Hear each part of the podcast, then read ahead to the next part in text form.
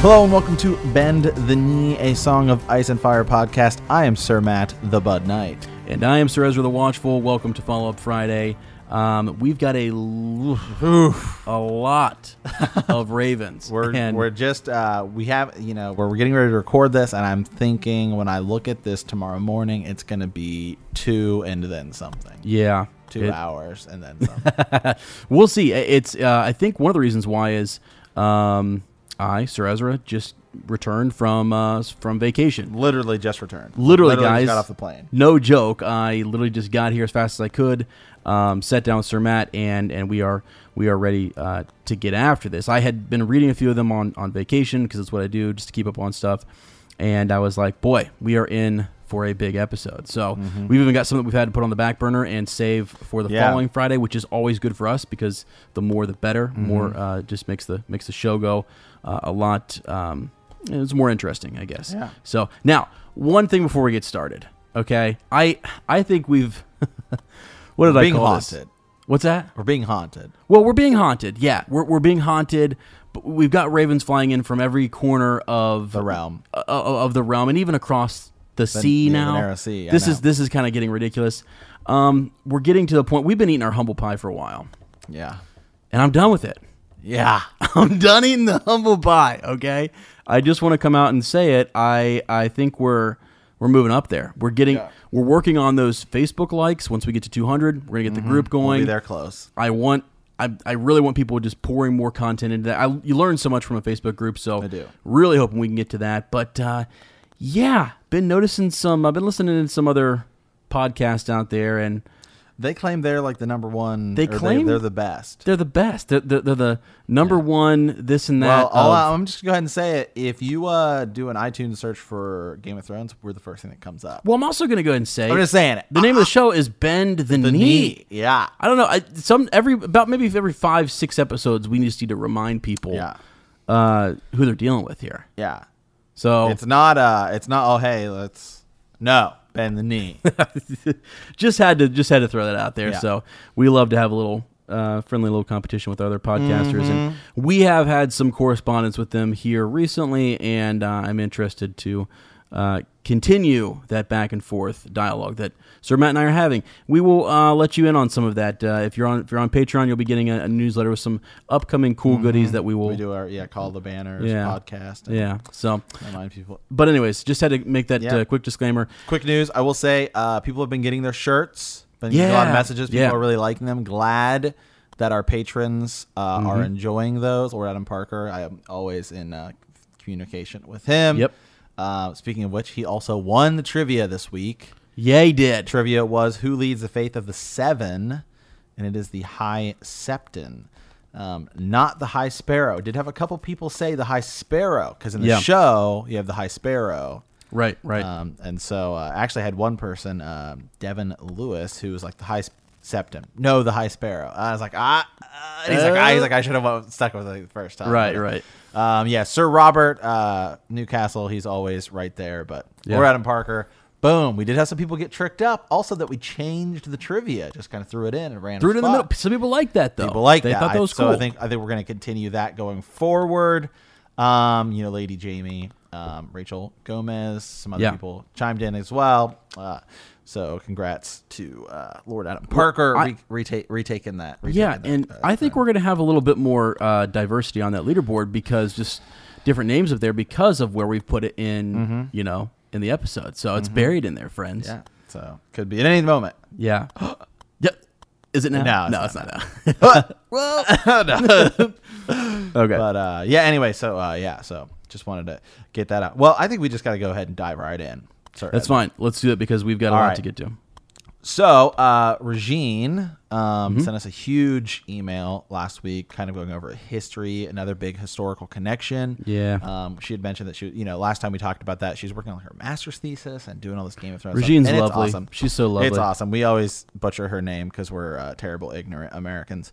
Um, But we love you, Regine. we do, and we're gonna get to it. We're just gonna have to put it off for another week. Unfortunately, uh, you know, Sir Ezra just got back, literally stepped off a plane. Yeah.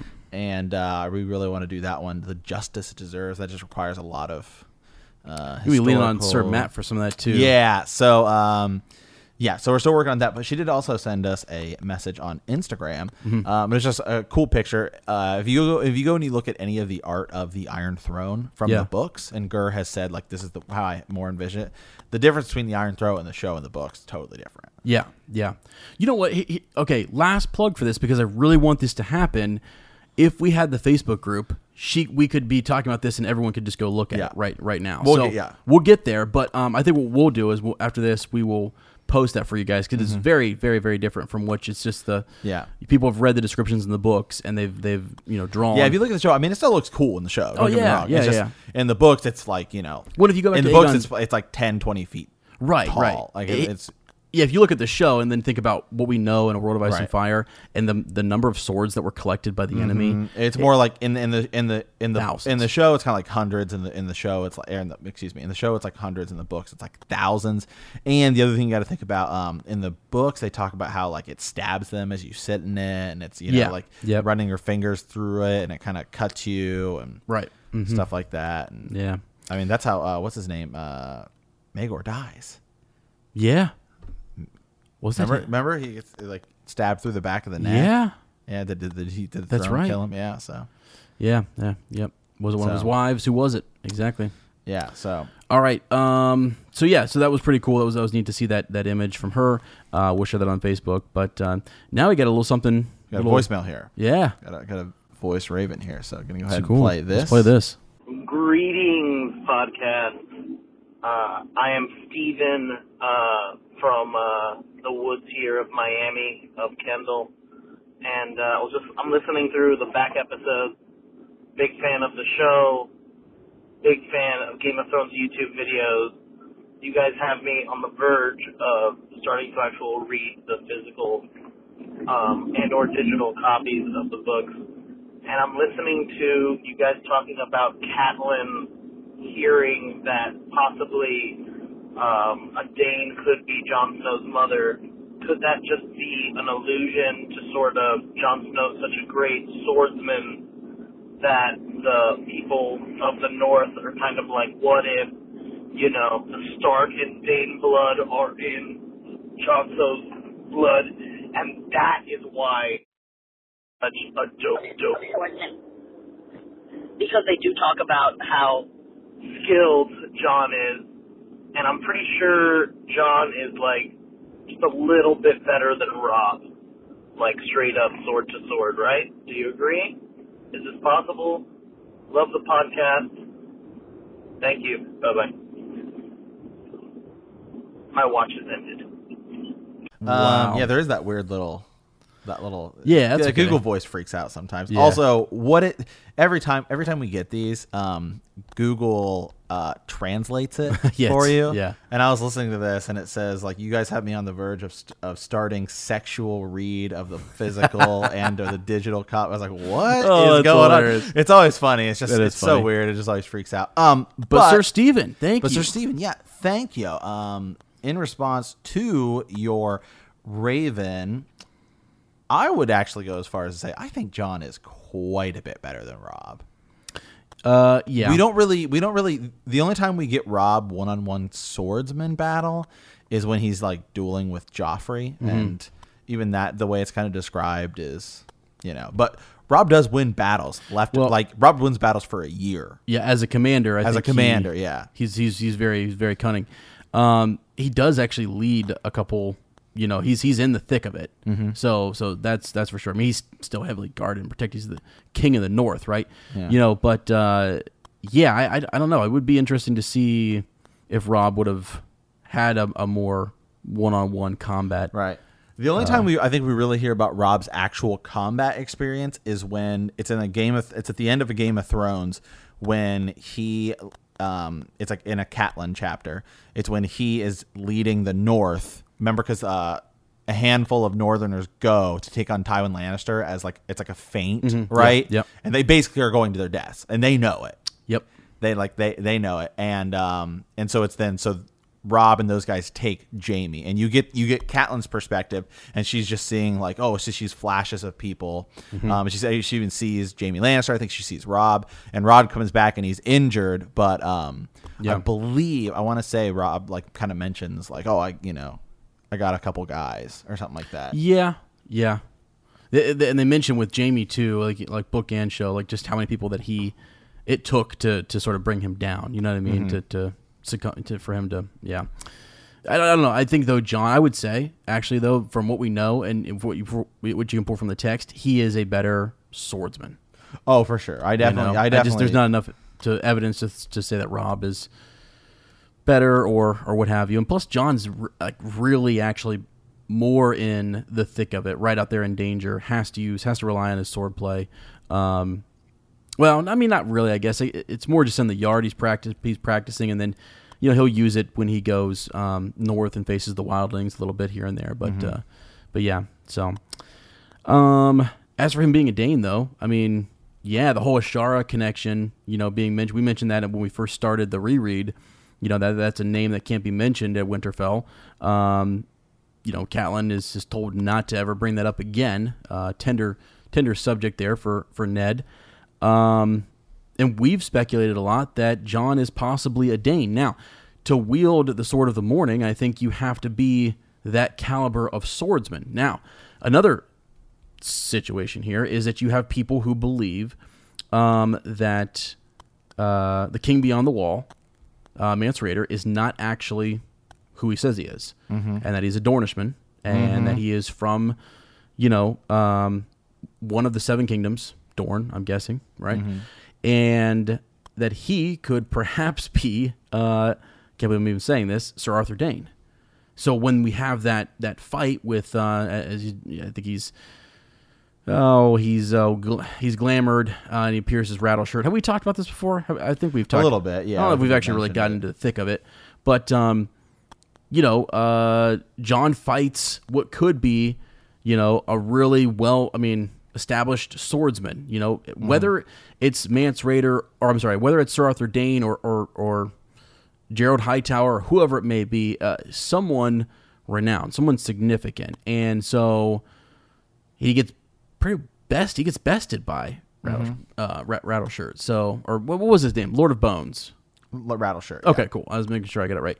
Um, you know, so, but he, he he holds his own, and I think, you know, he could be uh, in the running for you know a possible sort of the morning position. What are you looking up? What's going on? I'm just I, I have I have the Catelyn chapter pulled up where uh, where Robb is um where they capture Jaime and I'm just I'm just sifting through it to see if Robb kind of mentions anything. Um, know, it doesn't. It, I don't think we. It, it doesn't say anything about him being um he get, he does get he does he has blood on him and Catelyn is worried that it's his. Uh, and he talks about it's an it's like a Northerners that they were that they were they were riding with. So it doesn't look like he actually mentions anything specifically about like one on one combat. Yeah. Um, there might be more stuff, and people who are listening can let us know if there's in follow up chapters people talking about what he could and couldn't do, or how he performed on the Right. Most mostly like his legend is just about he hasn't lost and, and stuff like that. But so really the only thing I can think of that specifically that just comes to mind is when he is um is when he's uh like training with with Joffrey. But I but even then like I I'm like I think it just it just appears like Jon's way better. Yeah, it does. Well, here's another thing too: is neither one of these guys have, have ridden in, I don't think, tourneys, right? Right. Tournaments where that's that's basically where you can kind of like, you know, show your skills off to the realm and, and stuff like that. So that's not they haven't had that chance. And you look at someone like Tywin Lannister, right, who's more of a commander, mm-hmm. you know, and more of just like a governor. He's he's he's mm-hmm. a, a lord in which he was hand of the king, you know, for the Mad King and stuff like that, and, and ran the kingdom, you know, smoothly. That's not true. We do see we do see Jon fight. Um, he or Robb fight. Robb fights the wildlings when uh, Bran is attacked. When they go out riding, and that's where they find Osha. Okay, yeah, Yeah, but I mean, he's fighting. You know, like Right. he and he and he and um, Theon, Theon. are fighting like Yeah. you know wildlings. I mean, they just right, yeah. tear them apart. Yeah, yeah, good point. Yeah, yeah, yeah. There's just not a lot. There's, there's. I wish there Yeah. was more. I. Mm-hmm. actually because I really like Rob a lot. Actually, um, That is but- one thing. That's another thing where you get a lot more of Robb in the show. Yeah, Yeah, for and that is sure. yeah. A lot of these other characters kind of get like their own angle in the show. Yeah, yeah. And he seems more like someone who can hold his own in the show. In the book, he's a, he's a, he's the young wolf. I mean, he's, you know, Well, yeah. I mean, he's he's Ned Stark's son. I can't imagine he'd be a slouch. no, no, no. He'd Yeah. probably be. I bet you he's as good um, maybe not better than yeah, and, and so, the, than Jon Snow, but you know, some of them are better at archery, some are better at so, you know uh, swordsmanship, uh, riding, whatever it may be, jousting, you know, different things. So, but anyways, uh, what do you think about the whole Jon Snow, you know, being a Dayne though? Oh man, we've talked we've talked about this before. Um, yeah, there's a lot of stuff about it. I actually, and we've talked a lot about um, the is Mance Rayder Rhaegar? Is he uh, Arthur Dayne? And then there's the big theory of is Tormund Giant's Bane? Um, or you know, is he is he Who is he? Gerold Hightower. I keep always wanting to say Otto Hightower. Who is Otto Hightower? Otto Hightower was remember the Hightower who was hand of the king to the one of the old Targaryen kings. That's why. That's why Um, it keeps. yeah. It's, it's so fresh in my mind. We- we sort of just, I'm- know, uh, and I'm just like, I was like, why is that one? coming? Viserys, uh, Right. or, yeah, uh, yeah, yeah, yeah, Yep, yep, yeah. So Gerold Hightower, the White Bull, right?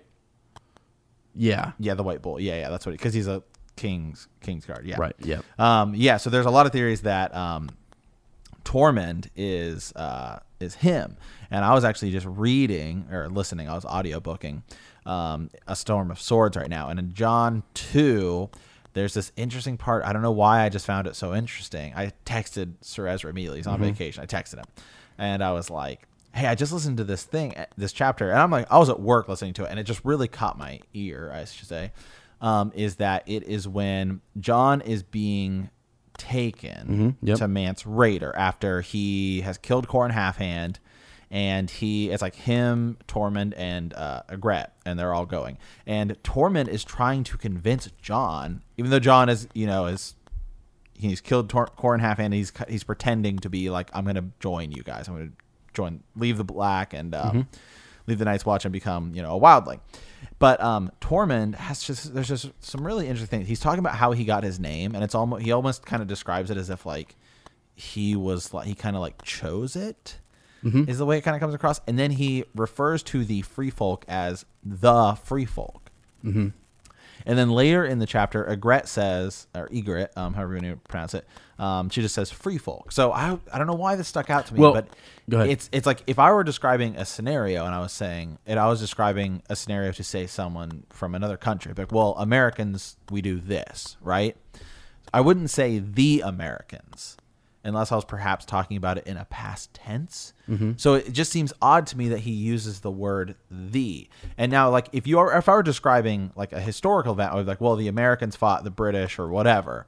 Um, but it, it, it's just weird. It's he's he he refers to them as the free folk in like a current tense, which Yeah. I don't know why. I just found it really weird. There's a lot of theories that um like a podcast which we don't mention anymore. I guess YouTube Yeah. channel we don't mention anymore. Yeah. Um, but I mean it's fine. They're they're fine. Yeah. Um, but um, in their videos, that's what they talk about is that he use sometimes he uses like pirate like language and then kind of shifts back and then makes it almost seem like he actually like realizes he's speaking differently, so he Mm-hmm. has to catch it. So.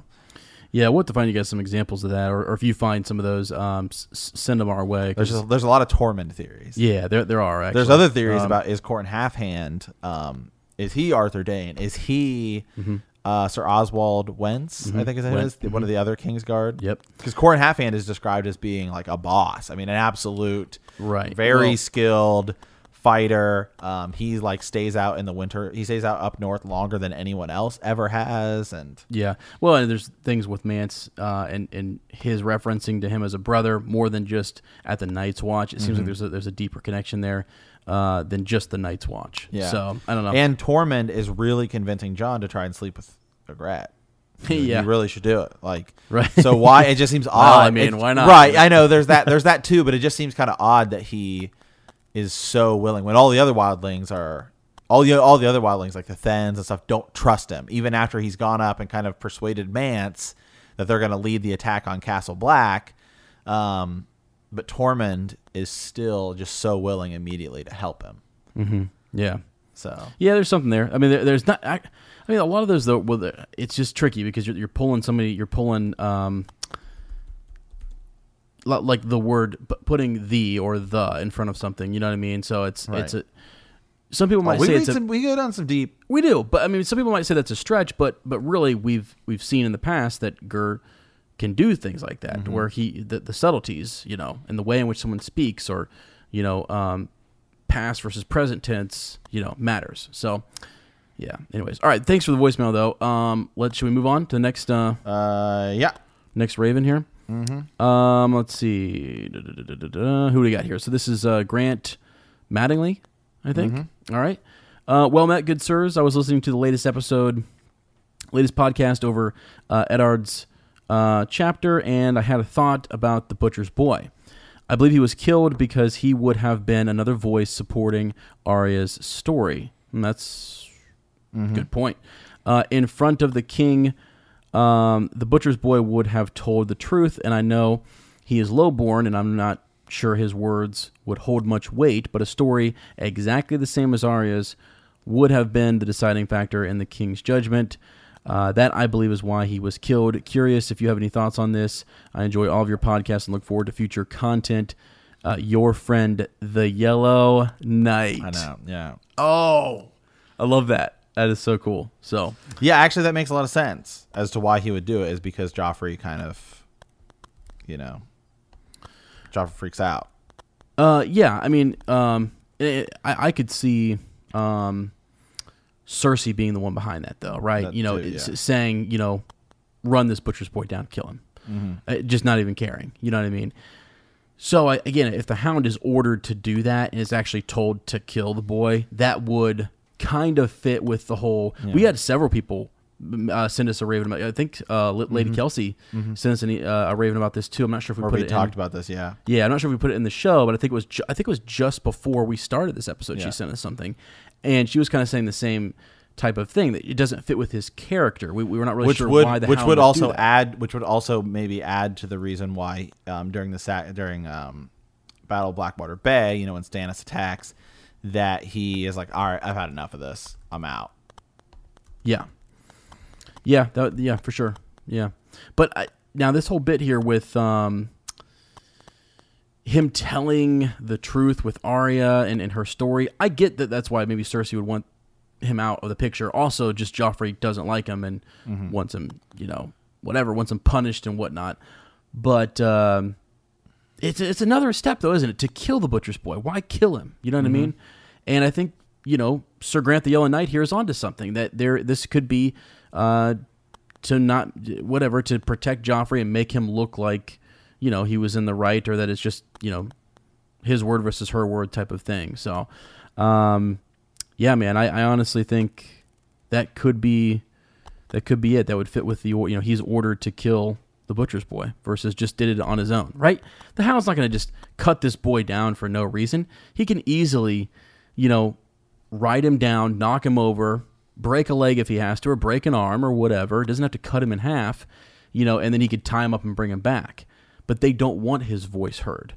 So I gotta say, Sir Grant, I think it's a great, I think it's a great point.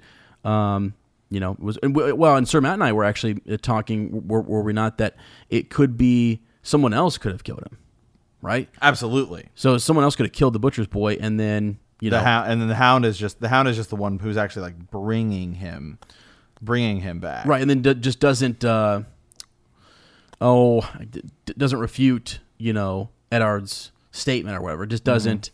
You know, feel the need to, to correct him and that it wasn't him who killed him. To Let let let Eddard think whatever he wants. He doesn't care, you know, type of thing. So, um, but yeah, yeah. So I think that's pretty straightforward there. Um, poor butcher's boy, man. Yeah, I know. I mean, it gets the hound on Arya's list. hmm it does. And, and I think then we, you know, learn a lot, lot more about him, and in, in, in the reread process, we question it completely because it just doesn't seem like something he would do. So, not not that he really cares a whole lot. There's this am- ambiguity that you know, um, to these characters and stuff. They're not wholly good or wholly bad, you know. But uh, he would definitely seem like he'd have to be ordered to do something like that. Yeah. So, all right, what else we got? Um. Okay. Here we go. Uh. Here we go. Uh. Sir Robert of Newcastle. Once again. Uh. Sir Robert of Newcastle here, going to drop a new theory I've been tinkering with. I've been pondering the North remembers, saying, What if the Night King has no qualms with the North and the real enemy is the South? Cersei could be the real target. What if the Night King is a Targaryen with sights on reclaiming his family's throne or a Stark uh, wanting to avenge the North? Would that make sense if they um, will decimate East heading down to King's Landing before coming up North for a final battle of supremacy with the Warden of the North? I know this is just a rabbit hole, but that's just my theory. Yeah. Awesome. Awesome. Thought- you know, because we did uh, like a prediction on how we thought the Night King might invade uh, the Seven that Kingdoms. I think it was a Patreon episode, wasn't it? no, I think that was on. That was when we were doing follow-up. theories. Right. Just yeah. Okay. on, gotcha. on Thursdays. So that uh, we each had like I think uh, I think we had Sir David the Huntsman with us, and we were talking about the different approaches that they could take. And one of the things that I said that they might do is to come down and attack um, White Harbor and take that fleet that Lord Right. you know Manderley is working on, and maybe use that to then come after King's Landing. So that kind of fits in. Sir Robert and I are, yeah, I mean, based on what I was my, my prediction, it's kind of the same idea. He would come strike King's Landing, take out the South quicker, almost bypass the North, or come right down, you know, uh, the East, uh, versus coming down through the neck. You know what I mean? Uh, and if the South is conquered, and they would see a real true whore at that point, they would see, you know, that would be an interesting way to do it. I mean, Yeah. to, to be honest with you, because you always think about it coming down to the north, and they they're used to it. They've heard of the story. They still Right. kind of believe in Grumpkins and and, and you know Snarks. Snarks, but the people in Dorne, they don't care. Yeah. They have no idea why the wall's even there. They they they, they don't give that a so far- second yeah. thought, right?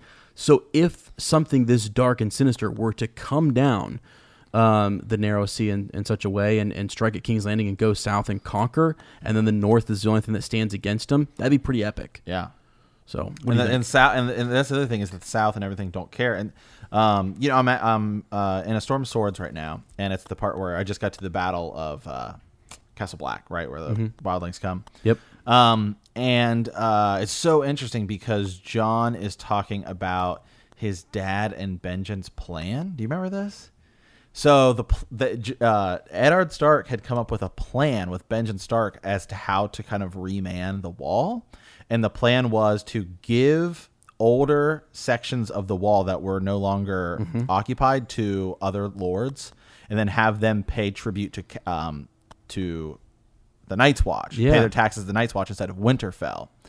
Um, wow. yeah, I it's do not remember that. yeah, it's like it's like a quick little section, Yeah. and, then, and and then Jon just talks about how well you know it's it was definitely something that um, would have to be in spring during the spring because else no else no one would want to do it, and you'd have to convince the Night Watch to give away some of their their their land. So they're holding in their lands right and stuff like that. because Yeah. they're talking Yep. because they're talking about how um, the Night's Watch doesn't how it um, it doesn't it's not it's not really fortified from the south. Yes. Um, Right. And that then they talk. Then he goes into the the fact that um, at one point you had like the Lord Commander at Castle Black, and he was kind of feuding. Like the Night's Watch had its own like civil war between like Yeah, the um, different East keeps. Watch Yep. and uh, Shadow Tower, and they all kind of. Yep. Yep. Yep. Yep. yep. And and so the whole point, and then he talks about how Benjen was explaining it to him, and he says that um, the whole point is that it's not supposed to put itself into the qualm, you know, qualms of the realm Right, and all yeah. this stuff. And Right. it's just really interesting. It's it's just it's it's just it's it's a really cool um, thing. So then you have you know you have the the Starks here who are trying to you know help Well, but the Night's Watch more than anyone else. Exactly. So more than anyone else. Yeah, you're Yeah. just as you were saying, the North is the ones who who actually cares about it because it's not it doesn't affect anyone else. Well, and I think I mean there's two plays on the so um, Sir Robert had mentioned here the North remembers, Right. You know, and so he's talking about that in a different way, but the, Right. but in this sense, what you just mentioned with manning the wall, um, that's really interesting. I I do kind of It's like it's. It, I mean, it's it's it's I remember not the civil the the, the, Right. the the fighting that happened, but I I didn't. Yeah, it's not. a- it, it's not. It's it. It doesn't even seem like it has really any. but they're vulnerable context. from the south, Right. Yeah. Completely vulnerable. Yeah. The, That's the why Castle the- Black. Yeah. The, the Night's Watch is completely vulnerable from right? the south. That's why the wildlings do what they do. Right. Mm-hmm. know, that's why they're able to attack that way, and they're hoping that they can open the door and let Right. them let, let Yep. Mm-hmm. the let the horde in. Um, wow. Yeah. Yeah. Very interesting. Super cool plan though. Yeah. Absolutely, it is. I actually, you know, not that I want to dive off of your theory here, but I actually think that the the Night's Watch itself is kind of a like it is a kind of a dumb idea. If you really wanted it to work, you should just have it be towns. Like you know, what I, you know what I mean? You mean just like have it inhabited? You know what I mean? Yeah, it should just be towns at the wall where you because that way Mm-hmm. that way like you're just building up population. You know what I mean? Like you're just building up population. Yeah. And then and then it's like and then you just train those people. You almost have it like kind of like a Spartan type race where you're just constantly war type training Mm-hmm. your you know your civilians, and then Yeah, I get you. instead Instead of just having like um, the celibate men- type of men, men- yeah. who can't have offspring. reproduce. Yeah, and then it's like you. then you're always searching for people. Be- I, I- I could see what I could. I actually kind of see your point there with like, if you're a man of the Night's Watch and you can, I, I get why they have their vows, right? Right. We understand why they can't marry and have children and stuff like that because they have married the wall, like that's what they're married to, defending it. But the idea that you'd have a culture of people who that was their legacy, Right. was to defend the seven kingdoms from the others, the great other. That's pretty epic, you know. Yeah. Uh, yeah. So that's kind of cool. But yeah, you're right. I mean, it is. It is. Uh, the, the, but the Starks and, and Winterfell are the only ones who take it serious, and only ones who really kind of see its value. Mm-hmm. Right. So you would almost need a ta- an attack at the South in some regard to make people think like, well, what what's going on up there? People to start to kind of care what's happening in the North and beyond Winterfell. So Mm-hmm. Well, I mean that's the thing is we don't we don't really know that we still don't really know the Night King's plan. Mm-hmm. You know what I mean? We just yeah, that's why you and I were speculating on Yeah. on what he would do. yeah we don't we don't know. Well, because- okay. the only thing I will say though is like at least in the show, um, and the Night King hasn't really been kind of shown off in the books. Mm-hmm. Um, the Night King in the show definitely has. I mean, he's definitely going to have an epic battle with Jon Snow because they have the stare down moment Mhm, um, at uh, what is that? Uh, what is that called? Not the Frost Fangs. Um, Yeah, ask me too quick. It's the place where all the wildlings are. Uh, right, Hardhome. Hardhome. Yeah. Yeah. And Yep. stuff like that. And then when he's staring down Jon Snow on the on the middle iceberg, you know, when uh, Thoros of Myr is injured, and then the Hound throws the rock and hits one, hits one, and then you know, like he throws it and it lands on the ice, and they all realize they can run across and Right. Yeah. stuff like that. Yeah. So. Um, Now, one more thing, though, The that- only thing about this, with Cersei being the real target, maybe he does have a. pro- Maybe he does. He he sees like them as he killed. They killed Eddard Stark. Sure. If they're more in in alle- if there's an allegiance or some sort of deeper ancient tie to House Right. Stark, you know, and that we had someone a, a couple weeks ago talking about winter is coming, the North remembers, you know, the how those words could be twist, you know, Right. mean different things, um, and how the Starks could have some type of tie, you know, to Well, and to that land. And they and the other thing is that, that they talk about um Catelyn talks about in it's like her first I think it's her first POV chapter where she goes into the Godswood where Eddard Stark is um cleaning off ice after he kills um Gared. Excuse me. Um and she's talking about how all of the other houses their motto is like something uplifting, right? Except for House Stark, which is winter is coming. And Yeah. winter it seems gloom and gray. But what if winter is coming is actually, you know, just throw a good- rabbit here, like a good thing, like winter is coming. Like Yeah. we're like the night Thank king goodness is coming. com- You know what. I mean? It's like One our day. ally. You know, I don't know. No, that's what I'm saying. People have, Yeah. have taken that that approach with it, and it would it would kind of fit because one thing Sir Robert is saying is the Tar is the Targaryen connection is Mm-hmm. that he could be somehow, you know, did you ca- did you catch that in the in the Raven? Um, that if he's of some Targaryen um, ancestry, like he could be coming back to claim, Right. You know, the throne uh, for his his family in a sense or whatever, you know, Mm-hmm. Yeah. uh, which is interesting. So, okay, um, yeah, Yeah. We, we could go on that for a little bit, but we'll we'll we'll move on just a little bit here and, And, uh, and uh, our trivia time. trivia. All right, here There it go. is. This one, this one's uh, kind of simple. I think it's probably an easy one here. During the sack of King's Landing during Robert's Rebellion, who persuades Aerys Targaryen, the Mad King, to let the Lannister men in? Yeah, great question. So during that d- during the sack of King's Landing, who persuades Aerys Targaryen to let the Lannisters in? Yeah, Aerys Targaryen the second. really- Yep. Mm-hmm. The Mad King. Mm-hmm. All right. All right, here we go. Now on to a huge one here. This will be good. Um, I believe she's a new patron, isn't she? I think so. I don't know. I I've been on vacation, so I, don't think know. She is. Uh, Julie Krath, Krath, how you pronounce it? Pretty sure she's a new patron. Creeth. Um, she messaged me and she said, "What is your preferred uh, way of sending ravens?" And Yeah. I um, just so just kind of say that again. Uh, we email or email. Then you, Sir Ezra gets those. Facebook message, Instagram. I get those. Uh, if you're a patron, Sir Ezra gets those. Mm-hmm. If you leave a voicemail, just remember you only have like three minutes Yep. to uh, to talk. But um, anyway, is a good way of hitting hitting us up. Um, We check them all, guys. We, we, we really do. So even like today, we had Instagram, so we Mm-hmm. Yep. check that as well. We just try to try to kind of compile it. So Yeah, she uh, she was like she was like I just want to send this via email because it's gonna it's definitely gonna be over three minutes here. So I have actually not really read this, but um, here we go. To the good sirs who lead the way on this noble podcast. Hey there, I'm not even going, and then in parentheses, I'm not even going to pretend I can keep up all that traditional Westeros type of speech for this length of Raven. I know this isn't the first time uh, I've said this, but um, I'm repeating it once more for emphasis. I completely am loving every episode of the podcast since first turning in. Thank you very much. We always love those. Uh, it's my first time uh, reading the first book in the series, and I love getting to hear other thoughts on the subject and having a new perspective or insight that I don't um, just don't get from reading on my own, which leads me to uh, wanting to contribute some thoughts, aka ramblings, in regards to the next chapter coming up, which is honestly one of my favorites, both in the book as well as the show. So, focusing on Ned, I feel like this is the first time we truly see him stepping into the role of parent versus Lord of Winterfell. Not to say that any of the previous moments in the book display him in a bad light with parenting, but this one shows him as being the uh, you know kind of panicked, worried, sick dad.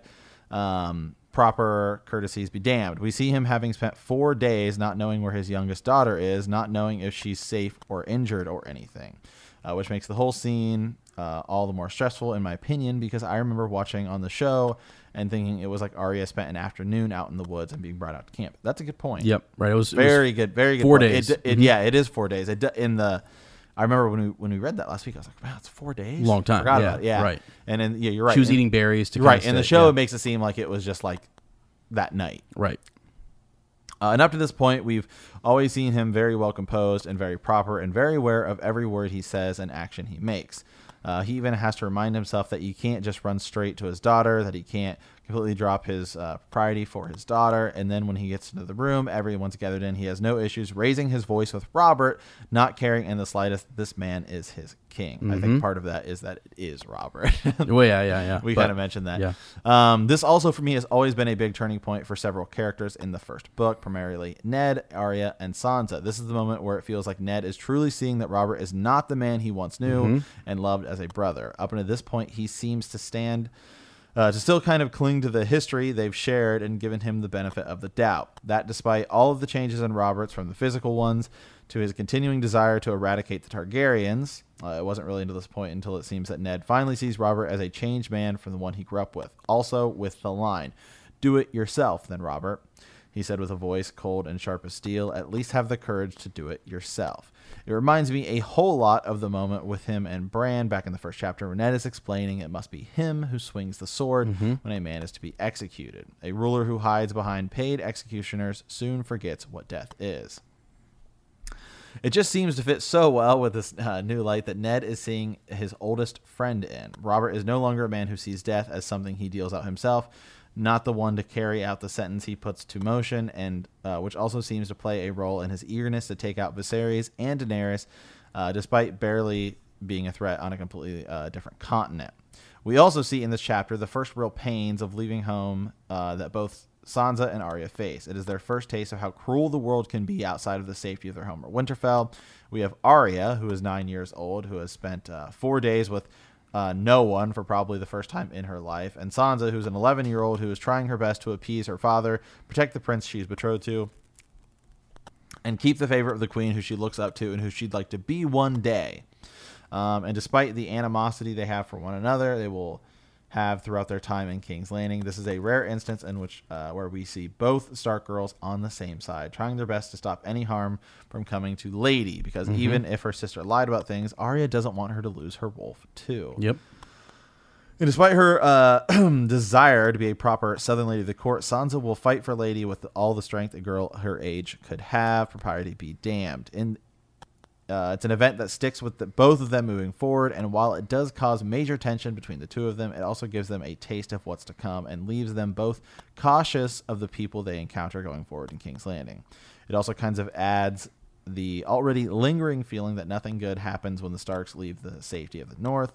Uh, so that's saying, saying that's my rambling uh, about this chapter. How do you guys feel about the events it has on the effects of the Stark in the South going forward? Obviously, um, it can be considered a fairly small event compared to some of the others, uh, as well as the rest of the series. But it does seem to have a big impact on your um, in your eyes, or does it kind of pale in comparison to the rest of what comes when they arrive in the capital?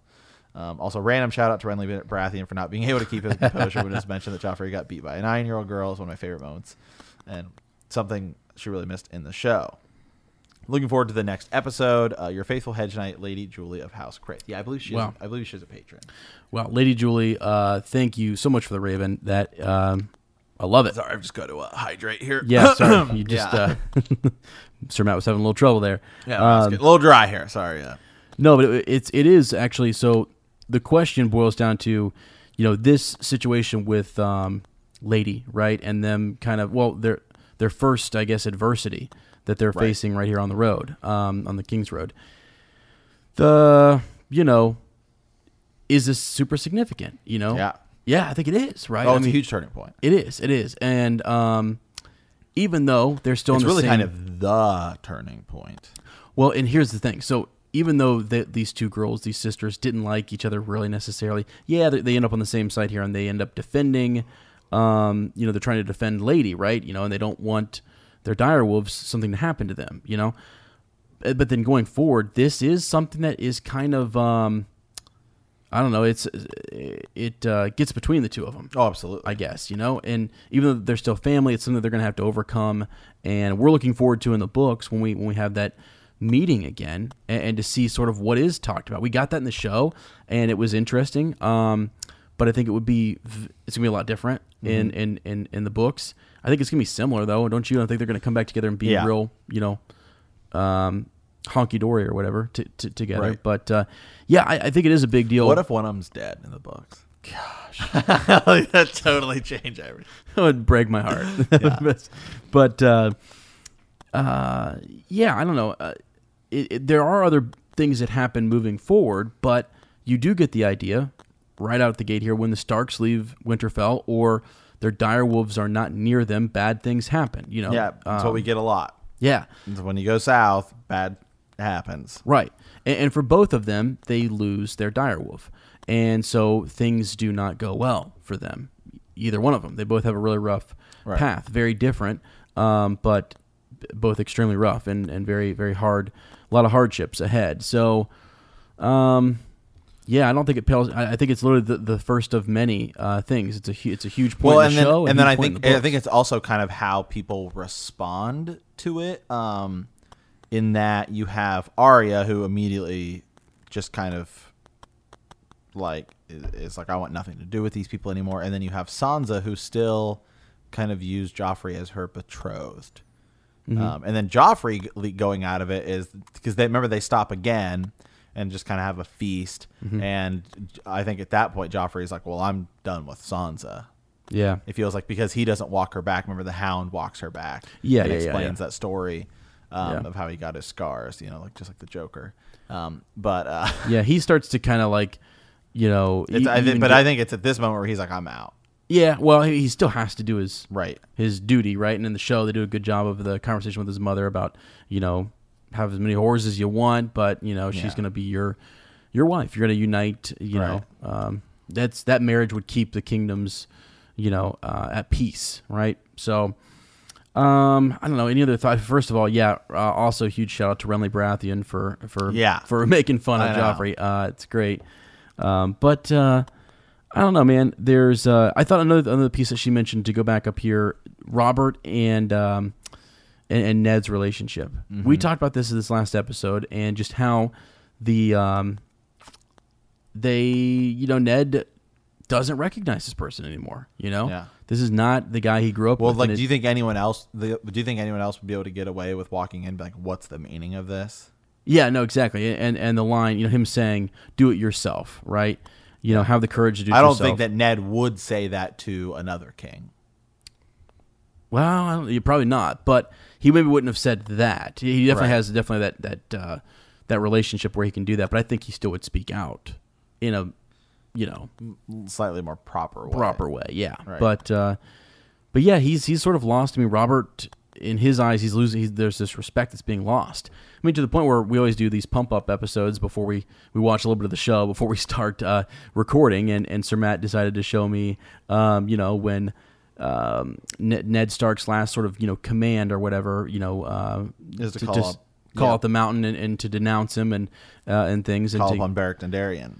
yeah, right. You know, so um, I, I don't know. I think that's Well, you know the funny thing. The funny thing is that you get you, you get it more in the show because you get that scene where Robert is talking about. You have the two scenes. One where he's talking to Cersei about you know their kid they lost, and he's talking about you know what's better, one army or or five. Um, and you also get where Robert is having the scene with Jaime and Barristan Selmy, where he's talking about how was your first kill, and we you get it here too in the, in the in the books, um, where Robert's talking to Ned about how, and then at the at the tournament where he's like he's like I just want to get out there and fight again and do all of these things again, and but here he's he just shies away from it. Like I don't want anything to do with it. I just want to go back to drinking. Right. Yeah, I, I don't even remember where I was going with my point exactly on that, but I just the the the the difference between the two. It's just Yeah. he's just noticing that his friend is is not who you know who he thought it was going to be, and he's disappointed. Oh, I know I was going to Well, say. you- you see the- is oh, that he, is that he's trying to make this once he gets to you know King's Landing. I think the scene that you showed me. Right. Sorry, I lost my train of thought. He's trying to kind of bring the the the um, the kingdoms back in order a little bit. You know, the crown's in debt, Yep. so he's you know I think it's because of his friendship with you know the king, and he's surrounded by you know what he thinks are they're just using him, right? Right. They're just kind Oh, of playing absolutely. him, and he's Yep. just sitting in this role. So he's trying to take back some of this, and he's trying to do um, do things the right way. Now, um, yeah, I don't know, and he's trying to he's trying to speak reason, you know, on the small council and talk to him about this Targaryen piece and and not do the hands turning and all this other stuff, you know. But um, it's it's just you're trying to undo years of, of bad habits and um, poor ruling of, Mm-hmm. Yeah, of this. absolutely, yeah. You know, Jon Arryn was what was keeping it together, and really, again, uh, Tywin Lannister. If you want to talk about how the Mad King was, you know, um, jealous of, of what people were saying about you know Tywin when he was running the kingdom, then Right. Tywin's still running the kingdom, and he has all this money that he's pumping into it, and you know, with that money comes influence Mm-hmm. Absolutely. you know, and sway. So, um, so and I think uh, you know, Ned's trying to to counter that. Mm-hmm. So, yeah, okay, all right, uh, Lady Julie, thank you very much. Um, I'm gonna go ahead and let Sir Ezra read this next one. yeah, okay, so we got the old uh, the old ghost. Ghost of Harrenhal is back this week, mm-hmm. and, uh, and and challenging. And I would just go ahead and say He's gonna he's gonna message us every week. You know that, right? Oh, it's great. I hope so. I, you know what? It's actually, um, again, it's one of those things. Like I, I took the books uh, with me and uh, on on vacay, and I actually read quite a bit. And, Ghost of uh, Harrenhal seems pretty um, Dance of Dragons heavy.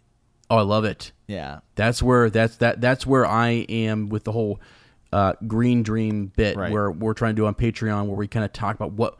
Where are the players? Where are the pieces? Where are they at? And where could we go going forward? That's the most exciting Mm-hmm. part, right? Because you've got bits and pieces of Winds of Winter out there that we can look at.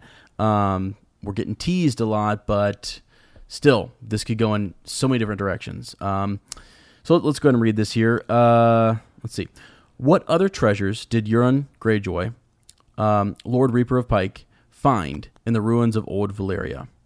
So he has uh, Dragonbinder, a suit of Valyrian steel, Shade of the Evening, uh, and his brother says he is unchanged and unaged since he last saw him. When Euron is crowned king, he changes his house sigil to a red eye held by two crows, supposedly a play on his nickname, Crow's Eye. Okay, so what as I like to do with the ghost, I'm gonna take this in parts. Is that okay? Should I read the whole Go- thing first? right ahead. I'm just going to read that part, and then we'll we'll stick. we'll get to the second part. We'll get there in a Yeah. second. Okay. That's like Um, a different question. So so so the treasures. What other treasures um, did he find? Perhaps in old Valyria. Who knows? I mean, there could be there could be a lot of different things that he found there. I think it's interesting that I actually think he did go there. Uh, I think some people have kind of. I think it's questioned in the book a little bit as to whether he went there. He claims that he went there. I think he did, and I think that there's probably a lot of stuff that's it's a it's feared. But I, I Could think have that- dragon egg. yeah, yeah, exactly. He well, he could, right? I mean, if he went to Valyria, yeah. The the, the other piece with this is that other people have gone to these dis- distant regions and stuff like that, and they've never came back. You know, been killed or what have you, and he has returned, um, and he's returned with Dragonbinder. You know, Valyrian steel, um, you know, armor. And uh, I think it's interesting. Points out, you know, shade of the evening, which we're going to get to here in a second. Um, the other thing that he brings back is he has all of these. Um, Oh, he's got like a, a, a priest, and he's got um, the warlocks, right? He's got those warlocks, and so so. Anyways, um, but he comes back. He changes his house sigil to a red eye held by two crows, and you know his nickname is uh, Crow's Eye. So I was ta- I've, I've often mentioned and I've talked to um, Sir Matt about this. The idea that he is, or at one point could have been, um, had had the sight maybe like like uh, had dreams or had um, I'm not I don't know if I should call them green dreams or not, Mm, Yeah. but because there's a lot of different there's a, there's a lot of different take on who the three-eyed crow is. okay, I'm sorry I keep going back to it, but it's just it's it's I just don't- can't We know who the three-eyed crow is. no, I don't. Uh, I don't know. I don't know. I don't think we do. What? Here's the thing. I I I think we know who's sitting, and I think we know the the the, the crow is a untrustworthy bird.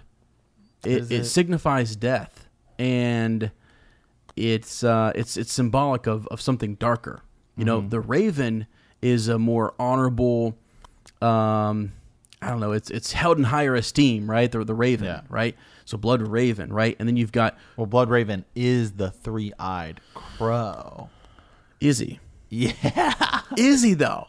That's my thing. Is that like th- there's a lot of theories that say that there's, there's a lot of speculation that the three-eyed crow might be some might be something else. It could be something trying to persuade, you know, Bran to come where where you know to see what we Blood are Raven. calling Blood Raven. You know, um, the three-eyed crow.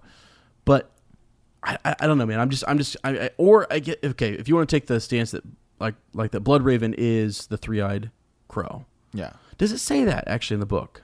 I believe so. I believe I believe it. It, it uh, he because I believe he tells Bran that his name is Brendan Rivers, That he's Brendan Rivers, who is Blood Raven. who's Blood Raven. Yeah. But is he the three-eyed crow that Bran keeps seeing in his dreams? Oh, you're saying it could. You're saying you're saying that like the three-eyed crow. It may not actually be Blood Raven. Blood Raven may be like attached to the tree, but it could be like it's like a power or a god, and it's like it- acting using him. Have you ever go, go pull up the wiki right now? I have it Uh, up. Okay. Did you type in three-eyed crow? Yeah. Okay. What's it say?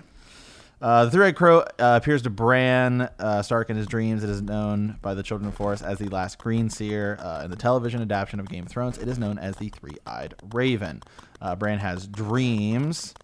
Um, Dance of Dragons. Uh, with the assistance of Cold Hands, Bran, Hodor, and the Reeds reach the Three-Eyed Crow in a cave in the, with the Haunted Forest. It is not an actual bird, but a man who says he was once a lord called Brendan.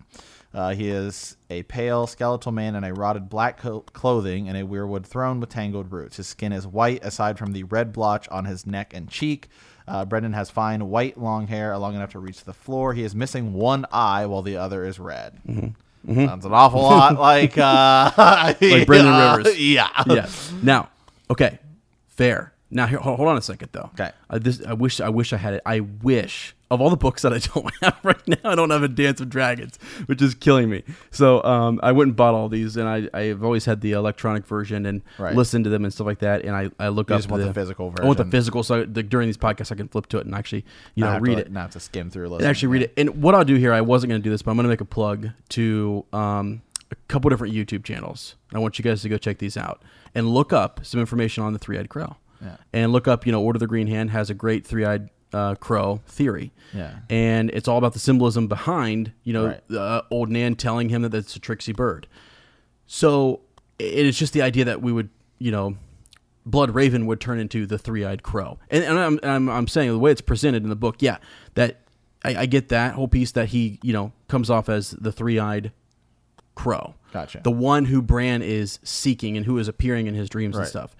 But I'm not so sure. I'm not completely sold that that the three-eyed crow who is appearing in his dreams, you know, that it's not a different power at work here, Right. Or Well- or a good uh, like like like the like the great other type right. of si- well, situation. Right. Well, well, the thing is, is that a lot of so I've read a lot of theories on the three-eyed crow, especially on Reddit, and they talk about how well who was the three-eyed crow before Blood Raven. Mm-hmm. Now in the show, it's it's totally different in the show. So Yeah. if you are somebody who just watches the show, it's the three-eyed. They call him in the show. They just call him the three-eyed Raven. Yeah. There's there's no crow Raven. straightforward. It's just straightforward. Brendan and I Rivers. believe he also. Well, it's not. He never It didn't say Brendan Rivers, It's- but he's just it's- Mm-hmm. he's just a guy who is the three-eyed Raven, and um, I believe he's it's mentioned that he's like a thousand years old. So it's just like it's the show just takes its own version of it. So you completely have to separate the 2 Mm-hmm. Um, in the book, so because who who is was there a person that was there before Blood Raven, and was the the three-eyed crow before? Hmm. or was it just the power of weirwood trees? That so that's so that's I think what Sir Ezra is talking about is that there's a lot of these different theories that like Blood Raven isn't just like Blood Raven may be the current three-eyed crow. He may be like mm-hmm. a aspect of the god that is the three-eyed crow. Mm-hmm. Um, is that it's it's not just specifically oh Blood Raven oh and then it's Bran. There's a bigger Yep. thing at work. There are theories that the three-eyed crow actually works for the others. Yeah, exactly. Um, okay, yeah. so here's here's the thing. So when the three-eyed crow first, and we're getting this this week, I think, aren't we? Yeah. Isn't isn't Bran coming? This is Bran. week? The uh, the the, The sun, the Sunday chapter is Bran's first kind of green dream. Right, He's okay, haunted. remember- but- well, yeah. he's not haunted, but he he sees the the three eyed crow. Yeah, he's trying to get him to fly and things like that. So Yeah. the three-eyed crow, when presented there, is all about trying to open his third eye. Keeps Mm-hmm. tapping, and there's this burning on his forehead, right? Um, you know, and so I don't know. I, I to, to me, they've always been. I see this force that's that's at work in his dreams. Could that be Brendan Rivers being the you know embodiment that the vessel in which we're using to, you know, what have you? Yes, but then that gets back to all those questions where we talked about was Brendan Rivers tricked into this? Is this what's best for the realm? And should Bran be trusting in this three-eyed crow? right. I, I, we're we're gonna have to dedicate a whole episode to this because I'm gonna have to bring some some text and stuff to the table on this one because there's just a lot more to it than you know because because okay okay we're if we go off the TV show we're, pres- we're it's it's presented to us that Hodor is just Hodor. You know Ho- Hodor just says Hodor and there's such a, a, a bigger meaning behind all of that. Um, we have people who we, we just got done talking about Mance Rayder possibly being someone else you know, and all these people who were taking these little tiny lines and were saying, no, they could be this person. And well, we know Mance Rayder is actually supposedly killed in the books and then, you know, uh, is actually sent to Winterfell Yeah. on a rescue mission. Yeah. So my point is, is that it, the, the way it's presented in the books, and I wish, I hope people will send us Ravens about this because I'd love to talk about this next week more. Um, their thoughts on the three eyed crow and, and, and Yeah. really what is the three eyed crow's purpose? Is it a, a good force?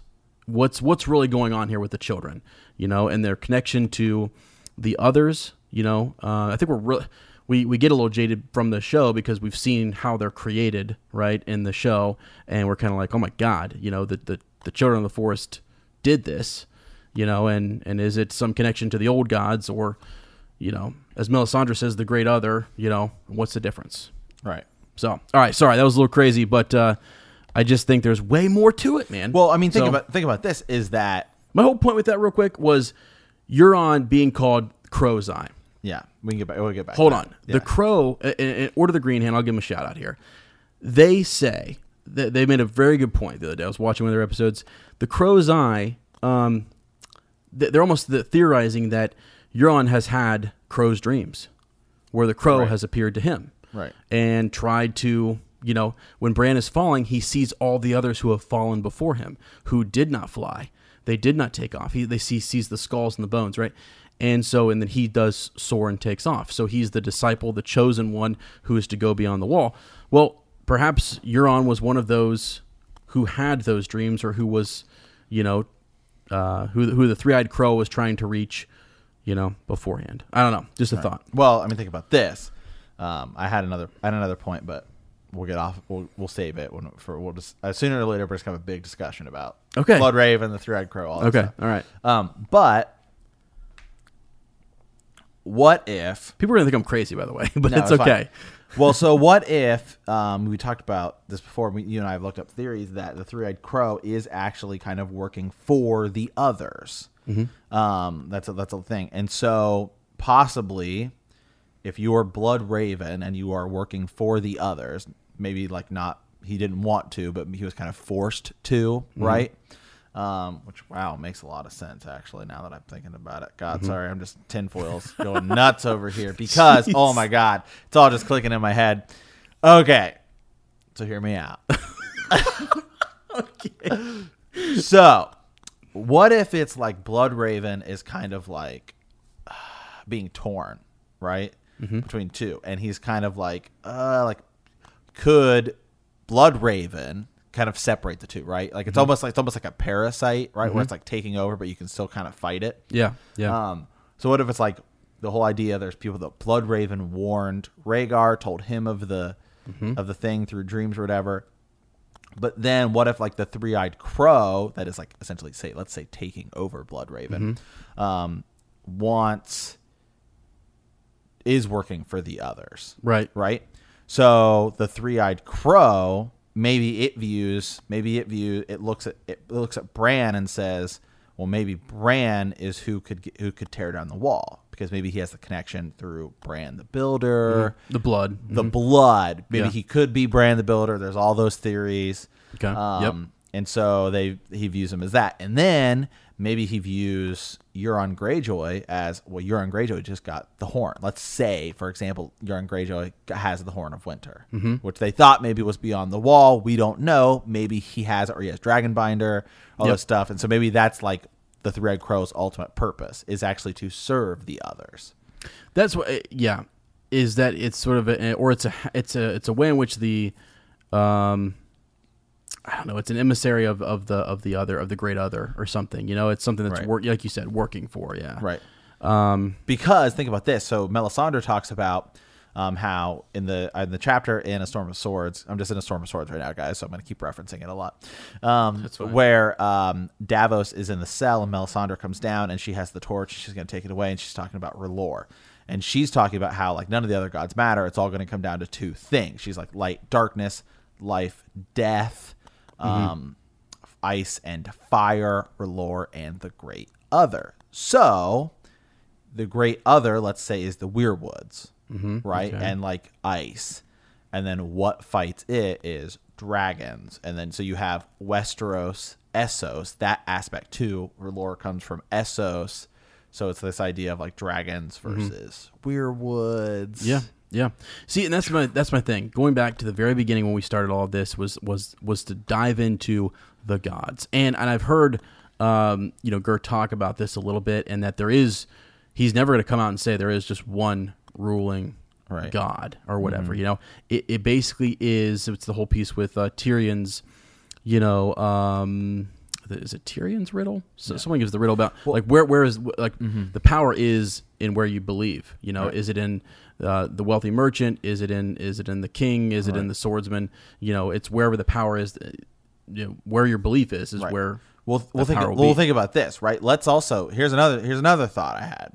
So, um, the great other, right from the land of always winter, or whatever, it may have faced a man-made setback by the wall, right? Mm-hmm. Like the wall drastically limited its potential. So you could almost argue that that was like their doom, right? And then when the men came over, they chopped down a lot of the weirwood trees, okay. um, you know, like the andals, and stuff like And that. And that's if you're saying if the weirwoods are connected. if the to, werewolves are connected to the great other. That's an if. Just one to total if here, yeah.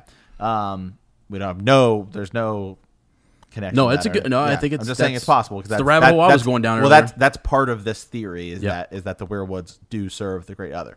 So wouldn't say like the doom of the land of always winter be the wall being created like that drastically limited it. The men, Mm-hmm. the Andals coming over, chopping down the weirwoods, um, and then um, the Doom of Valyria, which you could almost argue is maybe R'hllor because it's like a volcano, right? Mhm. Yep. Um, and so dragons, you know, you could almost argue like that.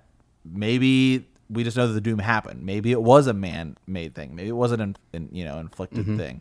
Um, so it is totally possible that perhaps you know now that was the Doom of Valyria. That was like R'hllor's major setback. So Yeah, I get you. Couple gods because having because when you look at other gods, Yeah. um, like when we were in a World of Ice and Fire, it's it was a couple, it was a week ago, uh, definitely some chapters ago, um, when we were talking about the Rhoynar. Remember that like Yeah. the turtle god Yep. Mm-hmm. and stuff like that, and how they basically were just crushed.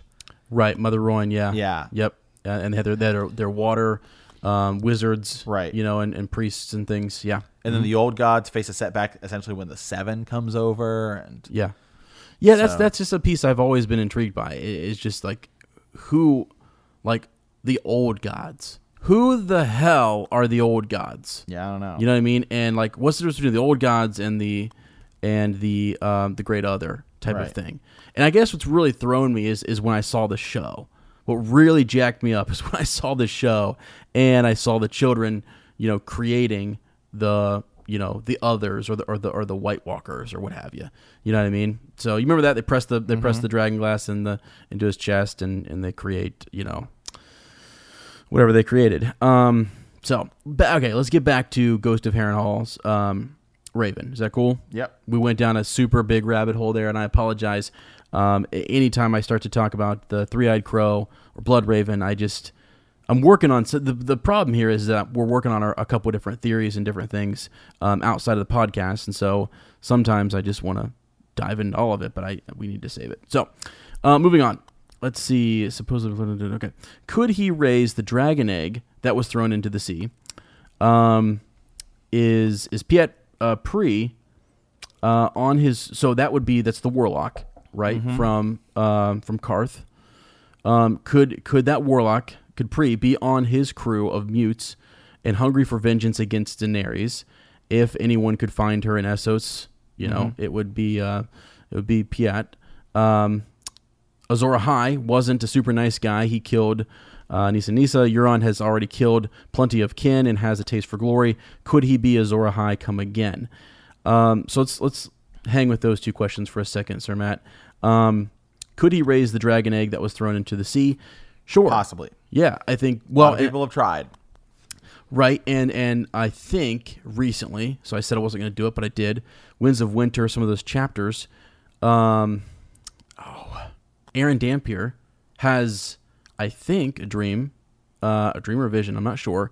When he is actually drinking, to go back up here, it was the um, shade of the evening. He's he's drinking. He's captured uh, by the like the warlocks. Four of the warlocks take him, uh, or three, and he he has visions of of of, uh, of Euron doing crazy shit like that. I mean, he's got like, you know, um, all tentacles on the Iron Throne and like um, raising the Kraken type of situation. So, so yeah, there's definitely some some evidence already in Winds of Winter that we could have something, you know, uh, like that. You know, I don't know if, if it's going to be a dragon or not or a dragon egg, um, but something from the sea. Uh, you know, the powers that be there, the god, uh, you know, of the sea. Uh, r- rising, you know, to to the Ironborn who worship the god of the sea, um, the drowned god, and um, yeah, so so I think that's that's a that's a yes. You know, could happen. Um, is Pree one of the crew, uh, w- one of the actual warlocks that was captured? I think he is. I think they actually there's um, I didn't think that at first. Just to be honest with you, I. I totally kind of uh, as Sir Matt did recently with with uh, with the Daenerys chapter. You, you were telling me they get kind of they get kind of boring at some points. I'm just gonna go ahead and say it. Like there are points with Daenerys that I'm like, okay, let's get back to Westeros. It's a, right, and even the show uh, felt like that. I was just kind of like, are we ever gonna get anywhere. Yeah, I know it, it just is a long time. And but it- it's- it's and just- she's on her own sort of. It you is, know what I mean? and, she, and she's on her from- and, and and when you get later into it, and you get to like Dance of Dragons stuff like that, and like Tyrion and those guys go Yeah, over yeah, there. yeah, yeah, yeah. Okay, it, it picks Yes, up, but yes. yeah. Right now, right now, I'm uh, I'm listening through a Storm of Swords, and, and to be honest, right now, I've people since since people started talking about like oh reading it, and I, we've heard this before, reading the reading the books like through other people, just like a few you know, Yeah, specific yeah. people. I've just kind of been listening to like oh picking like three people and just kind of listening to their. Right. It's a, I think it's a super cool way to do it. Right, it is, it is. But when, but to do Anyway, that yeah. though, you have those characters in Westeros bunched up, and sometimes Daenerys and this whole bit with her in the House of the Undying gets a Daenerys little would bit actually be a really cool one to just read by itself. Yeah, yeah. That you'd have to be really dedicated just to just to dive into it because And I will say uh, one last one last thing here before you get back to your theory. The Daenerys chapters also I've noticed because we listened to the audiobook. They're really long yeah, because they're so like spread out and different. Um, and they just in a Game of Thrones, um, you have a lot of like where Robert is talking about killing her, Mm-hmm. and then so it'll go from like a chapter of Eddard where it's talking about killing her to Daenerys. Oh, and it clicks. Yeah. Whereas in the uh, the Clash. Mm-hmm. of Kings and Storm of Swords, you don't really have that connection, and so it's just kind of like it almost feels odd in the in the book. You know, another thing that it does too is like as they go to Qarth in these different places, uh, Gur has to explain and describe this new city, has to describe these people. You Mm-hmm. know, I get that that happens with Game of Thrones, but you have more people when you know Jon is talking to Tyrion. We don't have to rehash out who these people are again and Right. who who we're meeting. where we're stuff like that. at, Yeah, what what what King's Landing looks like and Right. smells like. Yeah. and- So, so you get with with Daenerys as she's moving along, you know, uh, in her journey, it is uh, we get just more of that, I guess, and and and what have you. So, um, but is is Pyat Pree one of the mutes, one of the crew mutes? Was he is he one of the um the warlocks that was captured? Yeah, I think he is now that that I've gone back and, and looked at it. Um, it sounds. I mean, he set off after her. I remember this after uh, she leaves Qarth. Like, there's she's super. They're super pissed at her because of in the House of the Undying. She like uh, I think she burns a couple of them, you know, or something. Did kills I actually think in the House of the Undying, which is crazy because it's the House of the Undying and she kills people in Yeah. there. So um, so anyways, It's like the Titanic, man. It'll never sink. Right, exactly. Yeah. Yeah. But so anyways, they're uh, super pissed, and yeah, I think he does set off to in this vengeful, you know, wants to kill her, take her dragons type of thing, and you know, uh, the ghost is asking, you know, if anyone could find her in Essos, you know, um, it's it's Pyat, and I think the ghost is right, um, but I don't know that Euron Greyjoy knows that. So would he be helpful in finding her? Yes, or eh, really, what I think they're doing is they're teaching Euron different, you know, black arts, dark Right. arts, magic, whatever it may be. Um, because the whole piece, you know, as the ghost mentions, he comes back looking unchanged, unaged. You know, there he's definitely in some sorcery type of situation. He's he's uh, work he's he's uh, delving into the dark arts a little bit, um, and he's using these warlocks and this priest and, and the different things that he's he's gotten on his journey uh, to just build himself up. Right. You know, so um, now I don't think he would trust Pyat enough just to send him off on his own to try and get Daenerys, but he might use him and his magic in some way to locate her. Right. You know, so um, okay, the Azor Ahai uh, wasn't a super nice guy. He killed uh, Nissa Nissa. He's already killed plenty of kin, right? What do you think about that, Sir Matt? Like the idea that uh, Azor Ahai, right, has to has to stab, you know, Like a um, lion and right? Yeah, it has to has to has to kill essentially to be the um, you know, Azor Ahai, the the um, well, yeah, great warrior. right. Yeah, see, that's why that's why that's why some that's what other people think. Oh, maybe maybe he'll stab Tyrion or the Da- Daenerys, or it could be. I'm, I'm, I I really am starting to like this Jaime as the um Azor Ahai. as as Azor Ahai because if Jaime were to stab Cersei, it would essentially be all in one, and it would fulfill the Valonqar prophecy, do a lot of things, Yeah. make a lot of sense, and then I I just I really just like the idea of Azor Ahai being not Jon Snow. Like just being ordinary, just being some Someone we wouldn't expect necessarily. someone we expect. Yeah, who's like sort of kind of middle of the row type of Right. character. And Euron will be someone that we wouldn't expect. right. Euron Greyjoy. That'd be crazy. Yeah, I mean, that would be. I don't. Would you like that? I mean, would you like? Would that even be cool? To, uh, uh, it's interesting. it would. De- well, it's definitely not happening in the show, but um, Right, but right in, in the in the books, book- it's possible. Yeah, B- because Euron's out collecting all these different, you know, artifacts. yeah. and, Euron is to me in the books though seems kind of like power hungry. Well, he seems kind of like what Stannis is, where Stannis is just kind of going along with it, and Melisandre believes, oh, Stannis is Azor Ahai. Stannis is this. That's Gotcha. what Euron kind of seems like to me. Okay, so not someone who truly is a because he is he's he's called an um oh his brother Aeron, you know, Yeah. the priest, um the drowned priest kind of mentions that he's uh, he's not religious and he doesn't really actually um he's not beholden to any faith and he's not a, a religious man. So Right. you know, I, I could see that him him not really taking it it, it serious and and just uh, just gathering these artifacts that he thinks are going to help him Right. take control, you know, and and and rule supreme. So, yeah, I don't know. It's it's a good thought though. Um, let's see another interesting thought here from the ghost. Um, oh my gosh, this one. Uh, okay, so the vagus nerve bypasses the spinal cord and goes straight to the brain. Even for people whose whose spines um, have been interrupted and are no longer connected top to bottom, those people can still come to climax and have heirs. Bran cannot be ruled out in continuing the Stark line. Ghost of. Harrenhal. This is this is we're gonna every week. I feel like we're just gonna have a new like scientifical thing that Right, was yeah. well over our head because I was a history major. Yep. Uh, with like a psych minor, and I guess psychology is somewhat of a science, uh, but it's not a medical one. Um, Great. So you're you're no help at all on that. on no that. help, yeah, Uh, at great. all. So Yeah, I don't know. I think it would be kind of cool. It'd be neat. I don't know if any of that's. I have no idea. I have no idea. Honestly, so- um, but Food for thought. I mean, it'd But be neat. I do think in the show, Bran just kind of brushes Meera Reed off, and she just kind of leaves. I don't think we're going to see her again in the show. But in the book, I do think that Bran and Meera might get together. really. Yeah. Yeah. Dude, I'll tell you what. I love Meera Reed. Well, because the I think Reeds, super the cool. Reeds are going to be a, a part in the in the books. I think the whole Howland Reed thing is going to be a part in the books. Mm-hmm. And so I think that there's definitely going to be something going on with them. Whereas in the show, they kind of just were like, well, Bran saw it, and now Sam knows about it, and that's just kind of it. Um, but in the in the books, I think the whole Howland Reed totally different. Mm-hmm. Howland Reed's definitely going to show up and definitely tell us about it. I just have to say it one more time. Do, do you think the do you think the three eyed crow is is, is, is tricking Jojen?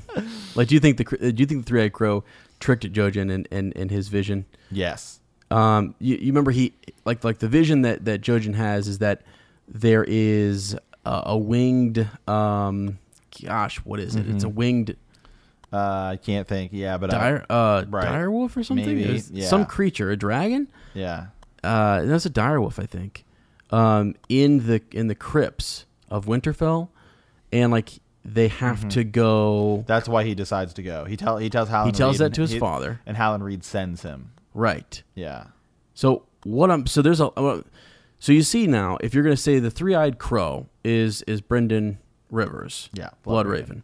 yeah. and and he's so the three eyed crow Thousand sends, eyes and one. Thousand Eyes and One sends this green dream, or Mm-hmm. or maybe Jojen just has this green dream, right? Yeah. But he seems to know. He also does know the three eyed crow, though. Yeah. That that is that he understands when Bran talks about that. He gets it. He knows what he's talking about. Um, is there some trickery in that? Is there? Why does he have that? Yeah. That that dream that his dreams come true, right? He knows that they will. He he's foreseen when he will die. Right. You know, jo- Jojen has these different you know visions. So, what did they unleash? What did they set free? You know, down there. Is it Bran himself being being you know freed because he's he's the the wolf who who can fly? You know, mm-hmm. we were about to get to that chapter where he actually takes flight. Mm-hmm. His his third eye is opened. Mm-hmm. I'm sorry. I'm just going to go ahead and say it. there's a lot more going on there, and I would love to hear people's thoughts. A little- Does people in our book club do a little research, a little digging on the three eyed crow and some of these dreams and visions and things that are associated with it. Maybe I'm a complete lunatic and I have no idea what I'm talking about, which is what half the people listening probably think. But I don't, I I don't know, man. Uh, I'm Sir Ezra the Watchful, and I'm just looking out for you know lots of different angles. So yeah, I mean, here's some quotes by Brendan, aka Blood Raven, aka the three-eyed crow. Three-Eyed okay, what? Um, so let me see. By the way, thank you, Ghost of Harrenhal.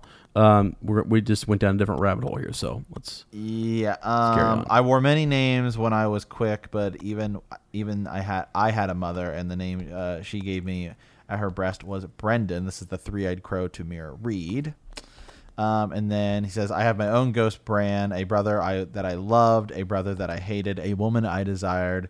Through the trees, I see them still, but no word of mine has ever reached them. The past remains the past. We can learn from it, but we cannot change it." Okay, now see, those are direct connections to Brendan oh, Rivers.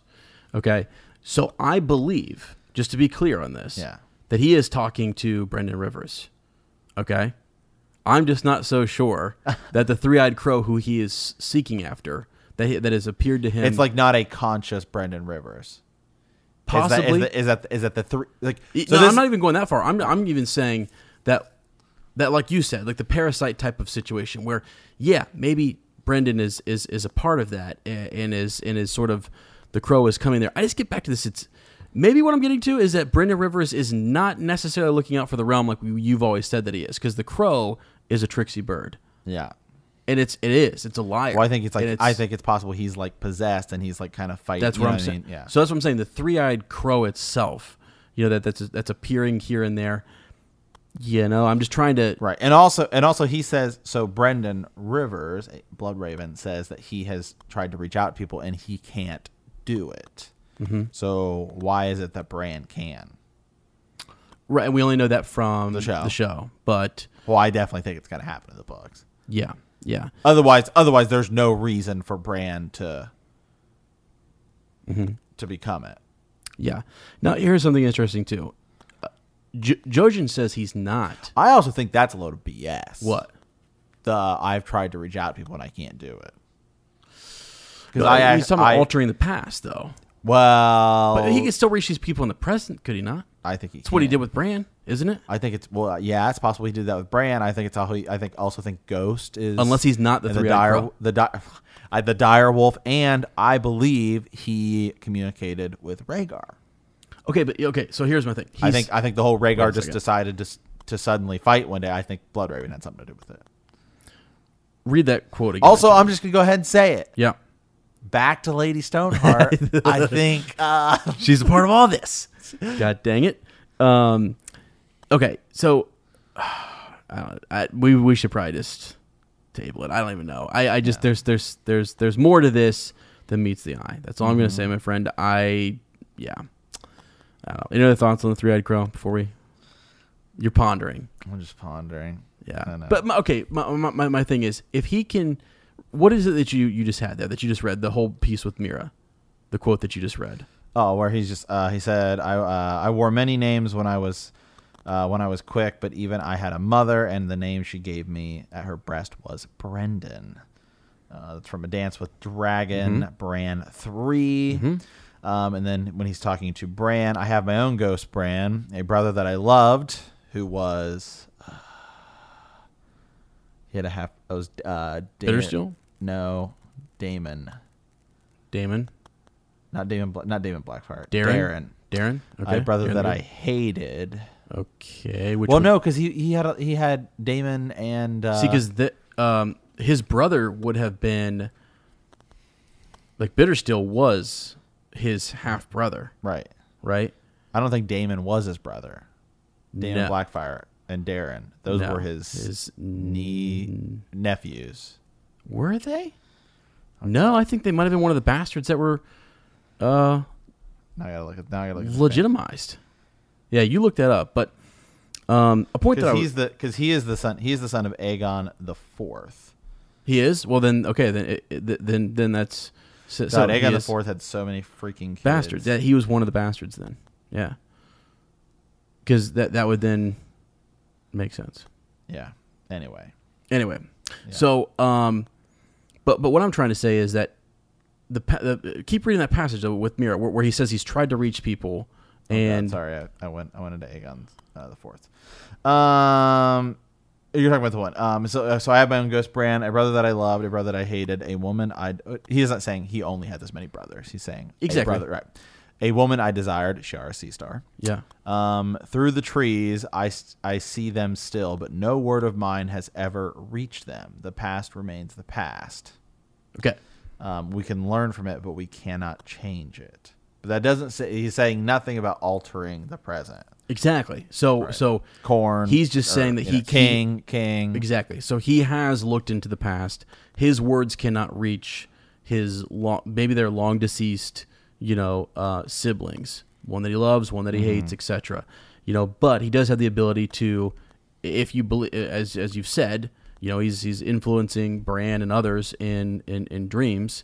You know, then then there's that piece. You know, where he's influencing them to come to him. Now, my, my, my other question to you is green seers okay um, he's called the last green seer okay um, green seers are, are they just having visions so you're going to have to hear me out here for a second are they just having visions that are sent to them by what a, a, a different force some power out there Could be um, anything, I think. or can other green seers send other green seers messages and get into their dreams? I think it's possible. And are those different things like skin changers and warging, which is where basically you're moving in and out of different people's, you know, um, minds and thoughts and things like that. So I think sometimes we confuse the terms when we talk about, you know, the influence that one individual is having on another versus someone having a a, a true like green dream, like a vision of the future and things that will happen, type of thing. Does that make sense? Yes, it does. Okay, because because even Bran has that dream in which he at the same time is sort of like connected with Ghost and um and Jon Snow, which we've talked about, and I I think we need to do a little more digging, kind of kind of sift out the differences between the two. Um, so might help uh, give us some clarity moving forward. So any other thoughts, man? Uh, no. Okay, sorry. We've we've exhausted the three-eyed crow situation, so we apologize. We will uh, do a little more digging and, and, and come back stronger on that front because uh, I think there's a lot to a lot to delve into. And again, always watchful for different angles. Uh, thank you to you know uh, the ghost, Lady Julie. Um, who else do we have here? We had um, Sir Robert of Newcastle. We appreciate that. Uh, Sir Grant the Yellow Knight uh, and so on. Regine, everyone who has sent us, um, you know, Sir Steve for the voicemail. We appreciate all the Ravens. Um, if you sent us one we didn't get to it, that's because it's coming up next week. Uh, we have more Ravens to kind of sift through. You can send those to btkcast at, uh, at gmail.com. And, uh, you know, check out our, our Patreon page if you want to support the show. Uh, get a little shout out uh, at the end, at the beginning of each episode. We kind of do some stuff there where we man the wall, and you guys can pick uh, a sigil.